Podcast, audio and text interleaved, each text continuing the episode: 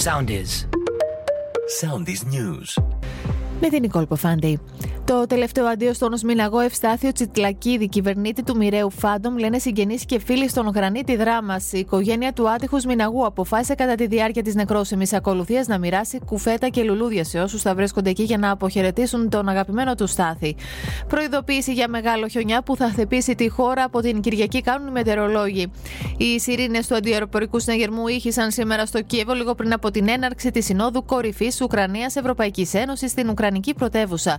Ο ο αντιεροπορικός συναγερμός επεκτάθηκε στη συνέχεια σε όλη τη χώρα. Κριτήρια αντικειμενικά, κοινωνικά και οικονομικά θα ισχύσουν για τα προγράμματα τα οποία αναμένεται να ανοίξουν μέσα στον επόμενο μήνα, δήλωσε στην ΕΡΤ ο Υπουργός Περιβάλλοντος και Ενέργειας Κώστας Κρέκας.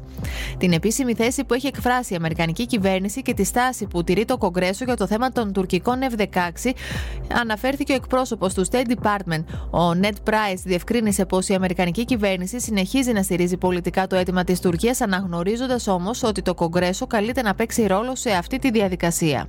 Ακολουθήστε μας στο Soundees, στο Spotify, στο Apple Podcasts και στο Google Podcasts.